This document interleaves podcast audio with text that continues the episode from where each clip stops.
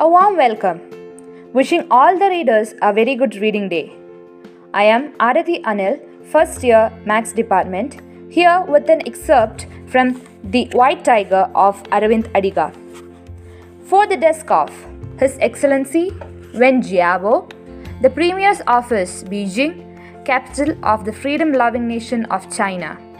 From the desk of The White Tiger, a thinking man and an entrepreneur living in the world's center of technology and outsourcing, Electronic City Phase 1, just off Hosur Main Road, Bangalore, India. Mr. Premier, Sir, neither you nor I can speak English, but there are some things that can be said only in English.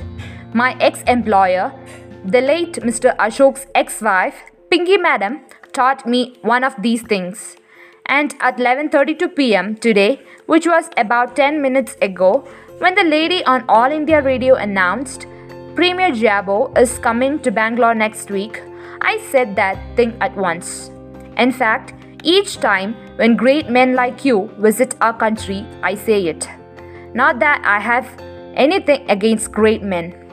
In my way, sir, I consider myself one of your kind.